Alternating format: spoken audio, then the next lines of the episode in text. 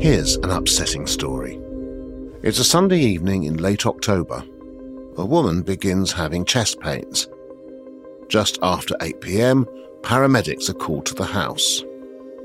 Nearly two hours later, she finally arrives in an ambulance outside an extremely busy A&E department, joining a queue of ambulances. Still in the ambulance, she's assessed by a nurse and monitored by the paramedics. Another hour goes by, and nearly three hours after that initial call, at 11 o'clock, she suffered a cardiac arrest, and despite efforts to resuscitate her, sadly, she died, having spent an hour, over an hour, in the ambulance outside the hospital.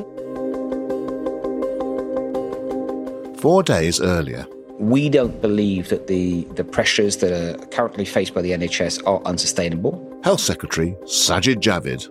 Don't get me wrong, there are huge pressures, but at this point, we don't believe they're unsustainable. You're listening to Stories of Our Times and the Times and the Sunday Times. I'm David Aaronovitch. Today, the NHS. Can it cope this winter?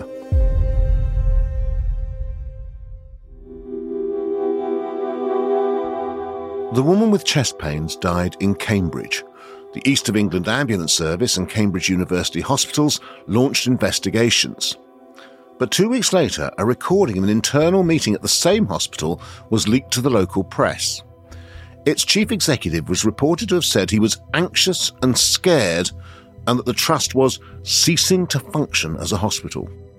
In an official statement, the trust said, We are managing the needs of COVID patients while striving to deliver emergency care at the same rate or even higher than before COVID 19.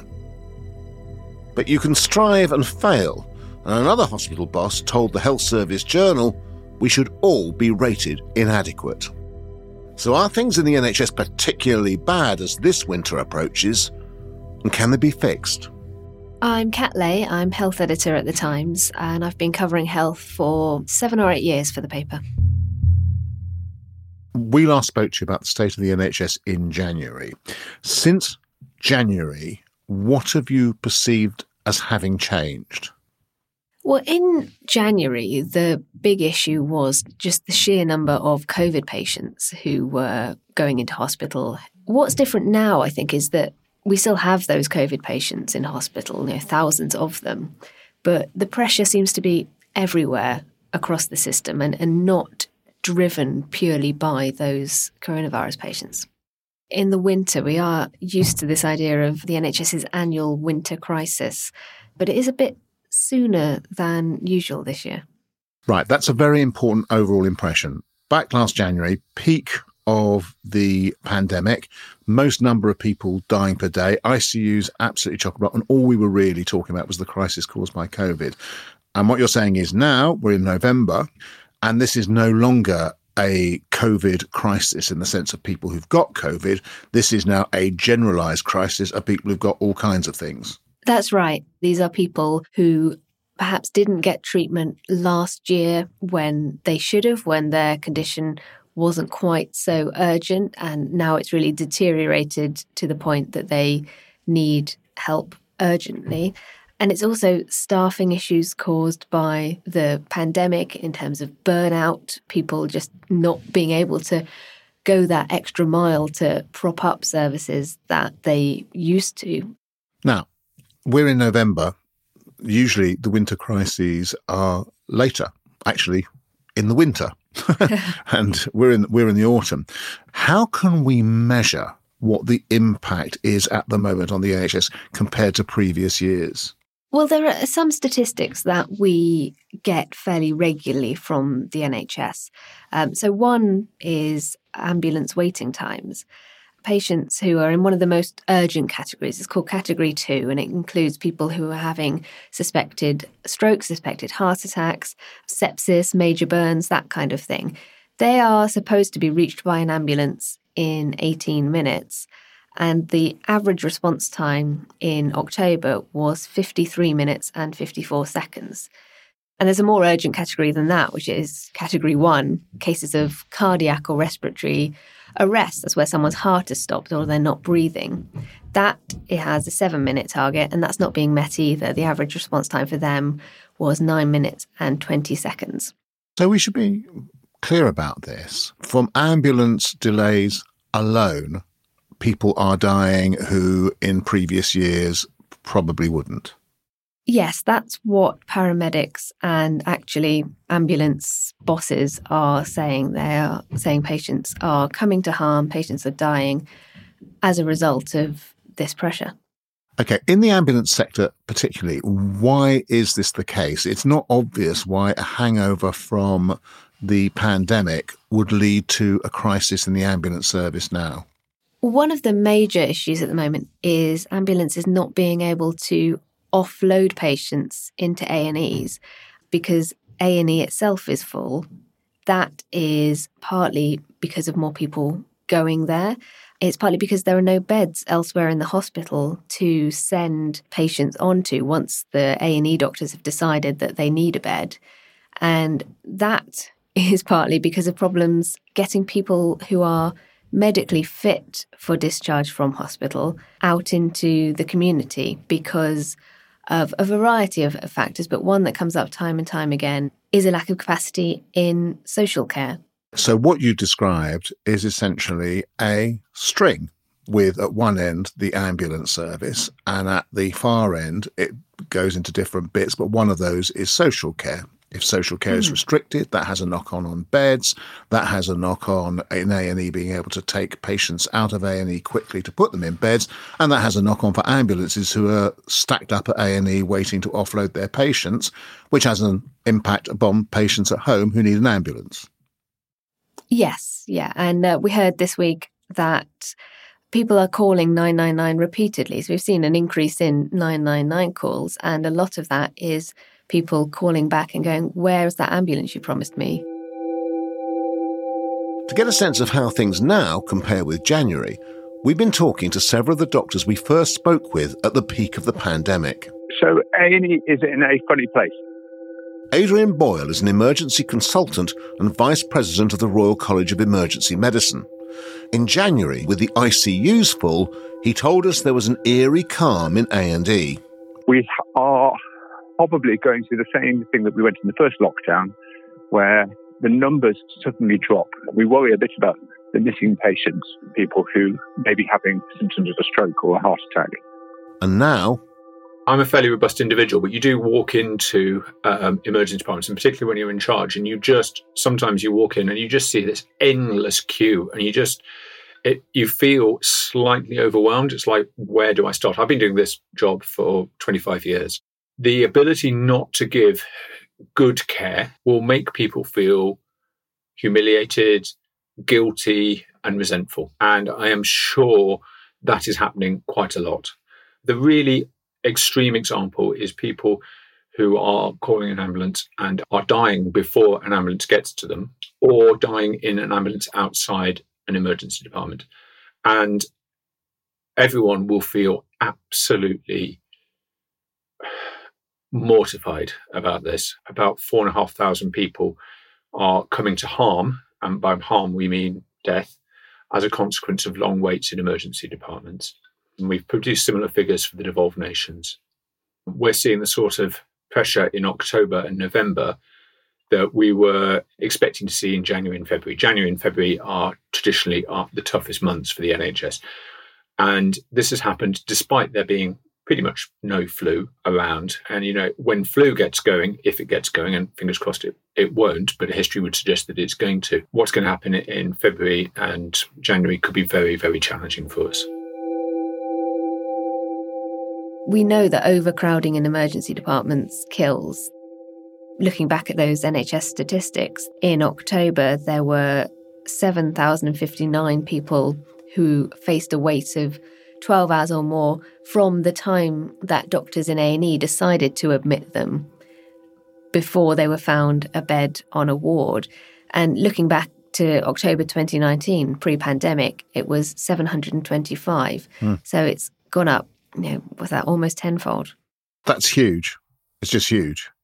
Now, if we were to illustrate the journey of somebody who is at home and requires urgent care, could you walk us through how one patient's journey might go in a kind of averagely equipped area? Well, I suppose you, you call 999, and the average wait for your 999 call to be answered is, is about a minute at the moment. And then let's say our, our person has a suspected heart attack, you know, chest pains and so on. The average waiting time they're facing for the ambulance to get there is 53 minutes, 54 seconds.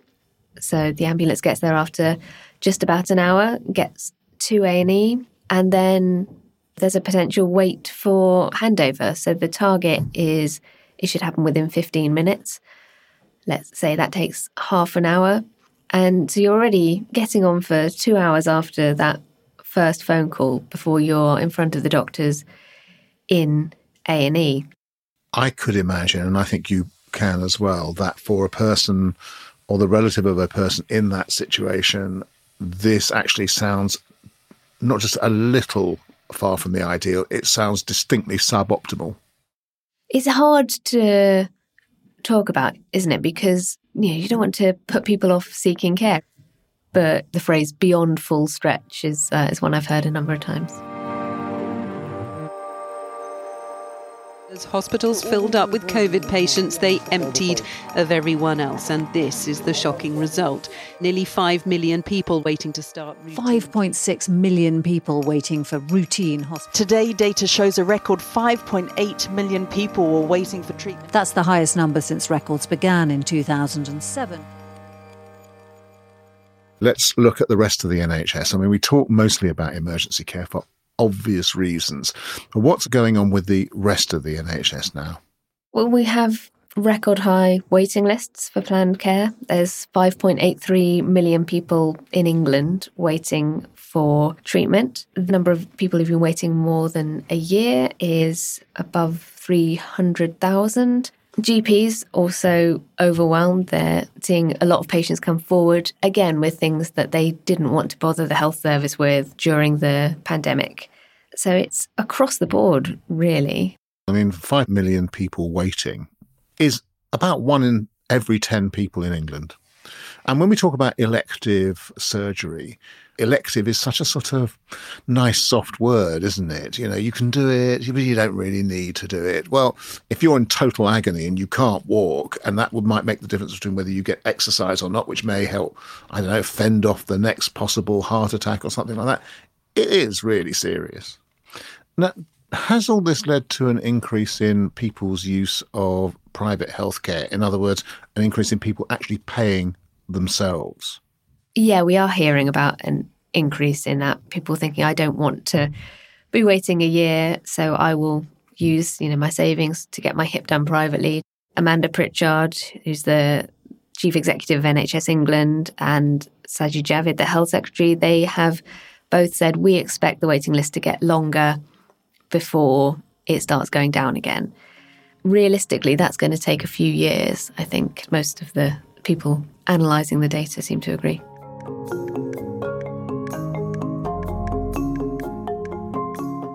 Coming up, the psychological impact on doctors of the last 20 months. But first, here's the boss. I'm John Witherow, editor of The Times. Thanks to you, we get to cover the broadest and most important daily news stories. To enjoy more remarkable stories every day, subscribe to The Times and The Sunday Times and get one month free. Visit thetimes.co.uk forward slash stories of our times.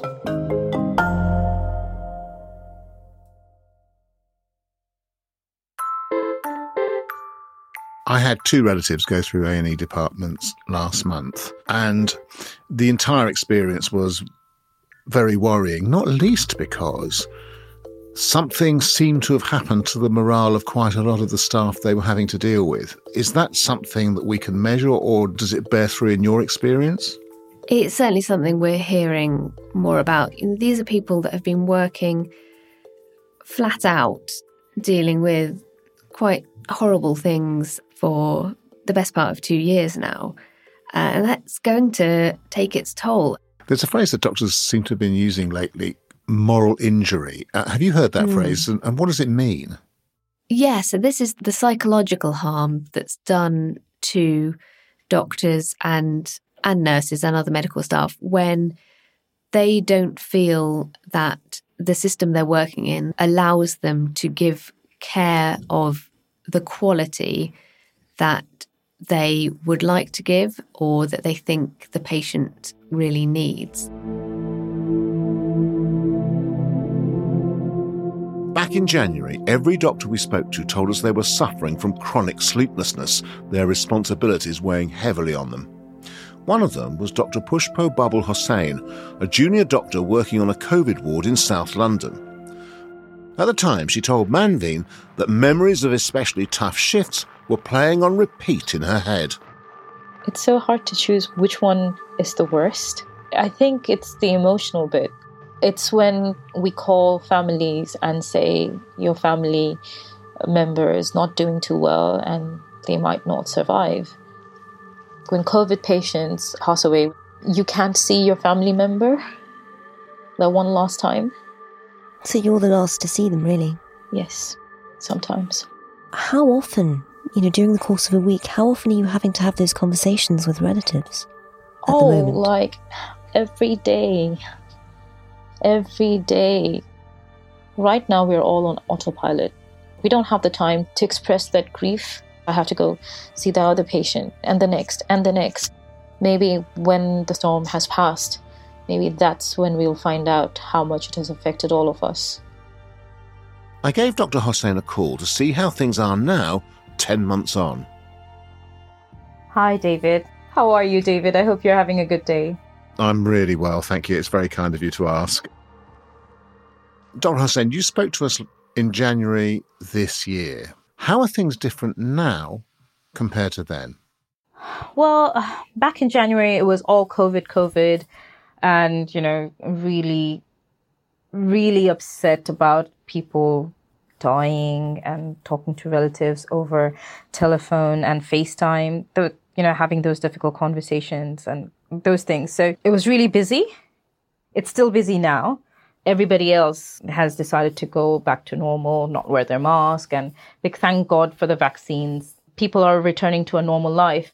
My friends who are not doctors, they think, oh, it must be good in the hospitals because, you know, the COVID number has gone down. And we're like, actually, no, because even though COVID number has gone down, the other patients have become more sick. Now the hospitals are filled with patients that are affected indirectly because of COVID.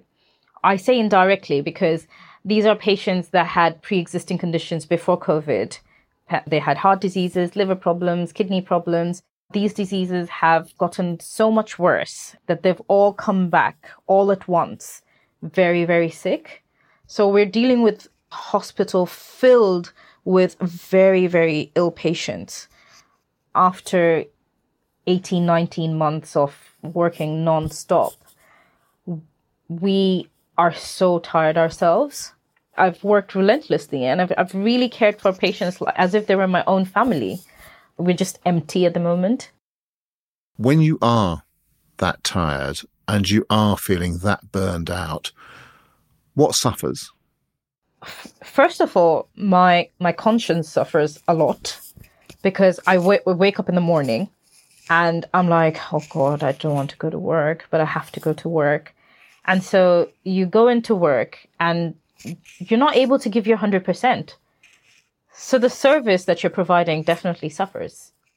Some people call that feeling that you're describing moral injury. Have you heard that phrase? I have. I have. And I, I would say that I, I, I, I've suffered through that, yes back in the beginning of the pandemic, there was the clapping for carers, there were the NHS heroes, and so on. Is it the feeling in the NHS that actually people are no longer grateful, they're no longer looking, they're not no longer quite so bothered, except for those who find themselves in difficulty and they're complaining about the NHS? Well, definitely there is a change of tone when it comes to patients. Earlier, we were, we, yeah, as, as, as you correctly pointed out, that we were being applauded for being NHS heroes, but now we're often blamed for spreading the COVID hoax. Sometimes, if we encourage people to get their vaccines, we're accused of trying to inject them with some poisonous material and they don't want to do it. I think people no longer regard NHS physicians or healthcare workers as their heroes anymore. They they just you know if we ask them to wear a mask, they get really they really get disappointed. If we ask them to please take their vaccines, they you know they tell us off. Have people actually said those things to you personally? About the vaccine, yes. About the mask, yes. And about spreading the COVID hoax. Well, there was this one patient, and we were saying that we'd like to send them to a non COVID ward. And they're like, there is no such thing as COVID. It's a hoax that you're spreading. And so, yeah, somebody actually said that to me whilst they were in ED. It must be quite frustrating dealing with patients like that. We'll treat everybody regardless of what their beliefs are. But it's it's heartbreaking because it it it really brings your morale down. What would make a difference to you and your colleagues now and in the next few months, do you think? That what might help? We would I think we would really benefit everybody to understand that the NHS is terribly short staffed. I joined the NHS in January 2020.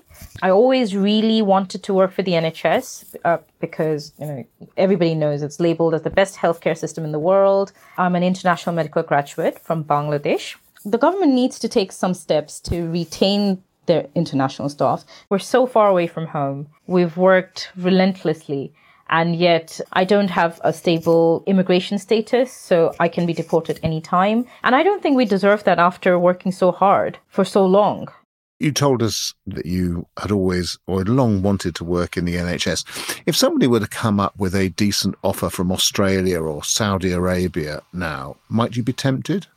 Actually, I was just reading the news, I think last week Saudi Arabia actually announced that they were going to reward talented professionals like doctors, scientists with citizenship. I was telling my husband, maybe I should have gone to work in Saudi Arabia. You know, at least I would not have to worry about my immigration status. And, you know, I've heard the pay is great as well. So, yeah, I've actually considered it. And, you know, and I found it ironic that as a woman, I would actually consider it. Another doctor we spoke to in January was a consultant in respiratory medicine. He asked us not to use his name so that he could be frank about the difficulties the hospital was facing. We're taking desperate measures to try and get people out of hospital perhaps earlier than we normally would, along the lines of the WHO guidelines, which are actually designed for resource poor developing countries. We are stretching the hospital oxygen supply in ways that it was never designed for. It's just unbelievable pressure. That was January. And now in November. Have you just finished a, a shift today? Yeah. Yeah, yeah, just, just, just home from work. He spoke to one of our producers, James. Last time we spoke to you in January, we spoke to you right after a shift, and you were just exhausted, I think quite depressed about the state of things. When you finish a shift now and you come home, how do you feel compared with then? Um, the exhaustion is still there. I, I guess I'm less depressed about things we have treatments, we have options from a COVID point of view. We've got a much better grip on what we're doing. I guess it's not that we're now dealing with kind of emergency horror show of, of you know patients dying left, right, and centre. It's just the quantity of the work, and so we're doing remarkably well to keep everything running. But uh, what was it? Sajid Javid said that he didn't think the current situation was unsustainable. That's right. Um, I would like to see him try and sustain what we're sustaining at the moment. It's a, it's going to be at cost. Does it feel dangerous? Do you think there's patient harm that's happening that that wouldn't otherwise have happened? You know, the old test is, you know, would you be happy providing this care for your grandmother or your grandfather? And where possible, we're trying to make that work. But there are times when I wouldn't be happy. It's it's a time when it would be concerning to have an elderly relative admitted to hospital right now. You know, this moral injury, this idea that you might end up having to accept that you've not been able to deliver the standard of care you wanted and you see the impact of that but you couldn't do anything about it. It's a really powerful thing and it's certainly affecting colleagues in, in my area. Does the nhs talk about this stuff? Does it talk to its doctors about it? Does it offer people counselling? Has that happened yet? Well no not really. We we haven't you know the, the steam hasn't gone out of the system long enough to actually think about just cooling down and, and thinking about it and processing it. You know, the, we get regular emails saying, you know, we we know how hard it is. We know what you're going through. There are psychologists available for a chat and support. But the thing that they want me to reflect on and, and move on from is still happening. So why would I talk to anyone about it now? I'm just getting through it. Um, I think working in the NHS has always felt like a kind of, for some people, it's almost like a sort of pathway to martyrdom. You know, you, you've got you you guaranteed a degree of self-sacrifice will lead you to a position where you're on some sort of moral high ground, and and you know you, you've done your bit for humanity, and and isn't everyone grateful? And yes, you've got high blood pressure and diabetes, and and you know you, you've you know your relationships have all broken down. You know all of this narrative that we feed ourselves but there was a payoff, and, and the payoff was that you had a job where you felt you were contributing to something bigger than yourself, and you had a job where you felt that the people you interacted with were benefiting from you and and um, grateful. If you think about those payoffs, some of those are, are less visible. We're seeing attacks on doctors, attacks on nurses on on social media and and in real life that suggest that actually some of the public a vocal minority aren't grateful to us and actually hold us responsible for for all this stuff. What do you think the next few months look like? It's really tricky to to say what would the collapse of the NHS actually look like in real life. It would look like ambulances piling up outside A&Es, no beds, GPs not able to see you, people dying in ambulances, people dying in the community and, and if we look at the situation right now, that's starting to happen. The NHS is simultaneously collapsing under the weight of all this, but also being held responsible for it. Another thing that you said to us last time was when it comes to sort of the, the burnout and, and, stress, you thought we were going to see quite high resignation at some point. Mm. Are you still going to be doing this in five years? Yeah, I'm useless at anything else, and I and I and I and I I love it to a point that's probably pathological. And despite COVID and the pressures there, there's a job it, within my week. There is a job that I love. Finally, I know this is really difficult uh, question, but by the time we get to January, February, which is usually the peak of the winter crisis, do we have any idea of what things will be like? It's one of those it depends answers. It all depends on what COVID case numbers do because we have coronavirus infection control measures that mean a, a substantial proportion of hospital beds are not available because of the need for, for social distancing. It doesn't take very many more COVID cases to start ramping that pressure up. Likewise, we don't know what's going to happen with flu. It depends on what the public does whether we go back to levels of pre COVID mixing, all of those little things could add together to to make a fairly big impact. And the other thing is kind of is the government going to take any action? You know, is it going to somehow try to increase bed capacity? Is it going to ease immigration requirements for care workers, which might help boost those staffing levels. So there, there are a lot of different factors at play. It's very hard to know. But, folks, if there's something wrong with you, still go and see your doctor and still try and get some care, yeah? Yeah, absolutely. They very much want to see people who need their help.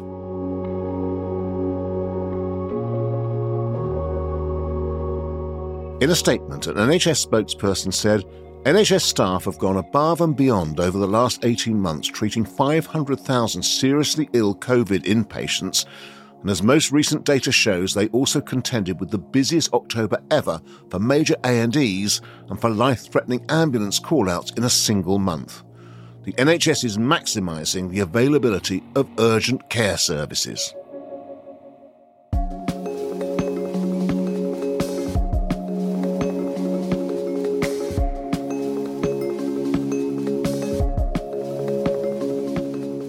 You've been listening to Stories of Our Times, a podcast brought to you thanks to subscribers of the Times and the Sunday Times with me, David Aaronovitch, and my guests, Times Health Editor Kat Lay, Vice President of the Royal College of Emergency Medicine Dr. Adrian Boyle, Junior Doctor Pushpo Babul Hossain, and an anonymous respiratory consultant in London. you can keep up with all of Kat Lay's reporting at thetimes.co.uk or in print. The producer was James Shield, the executive producer is Kate Ford, and sound design was by Tom Birchall. And if you've got a story you think we should be covering, an idea for a future episode, I'm really keen on those actually, or thoughts on what you've just heard, send us an email to storiesofourtimes at thetimes.co.uk. See you again soon.